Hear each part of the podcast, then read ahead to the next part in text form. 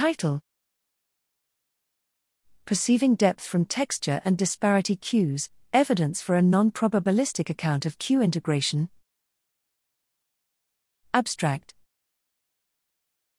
The fundamental question of how the brain derives 3D information from the inherently ambiguous visual input has been approached during the last two decades with probabilistic theories of 3D perception.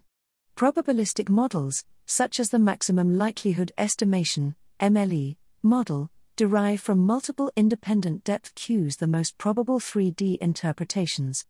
These estimates are then combined by weighing them according to their uncertainty to obtain the most accurate and least noisy estimate.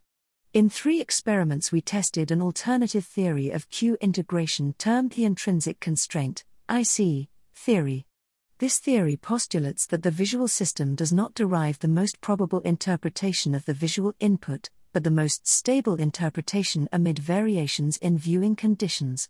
This goal is achieved with the vector sum model, that represents individual cue estimates as components of a multidimensional vector whose norm determines the combined output.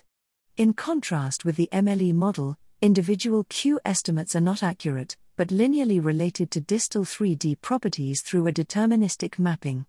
In experiment 1, we measured the cue specific biases that arise when viewing single cue stimuli of various simulated depths and show that the vector sum model accurately predicts an increase in perceived depth when the same cues are presented together in a combined cue stimulus.